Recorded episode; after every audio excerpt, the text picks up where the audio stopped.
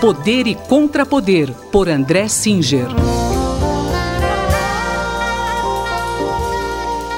Professor André Singer, como o senhor acha que os protestos antirracistas que explodiram nos Estados Unidos podem chegar no Brasil?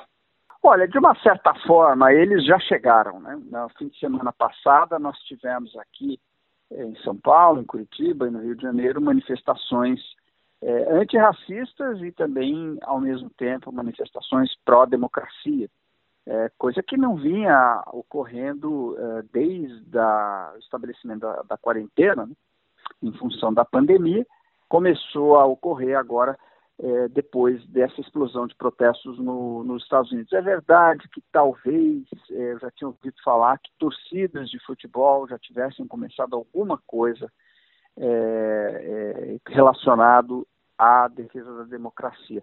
Porém, é, é, é evidente que esses protestos norte-americanos, nesta era de, de, redes sociais, eles tendem a se multiplicar pelo mundo afora. Nós estamos vendo isso se reproduzir na Europa e em diversos outros lugares. E eu acredito que aqui no Brasil eles vão acabar se confundindo com é, uma certa energia represada em torno de manifestações contra o governo e pró-democracia. Né? Nós temos comentado aqui na Rádio USP repetidas vezes que existe uma, uma marcha autoritária no Brasil e, naturalmente, existe também setores da sociedade que, aliás, são é, majoritários, contrários a esta, a esta inclinação, favoráveis à manutenção da democracia e, claro, também que é, existe uma, uma tendência aqui setores, é, parcelas, né, desses setores democráticos queiram se manifestar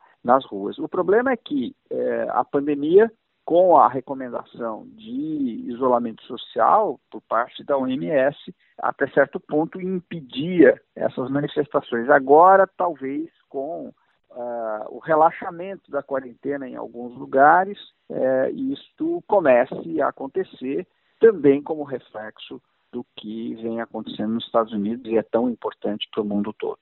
E como o senhor acha que esses protestos é, poderão influenciar a situação política, professor?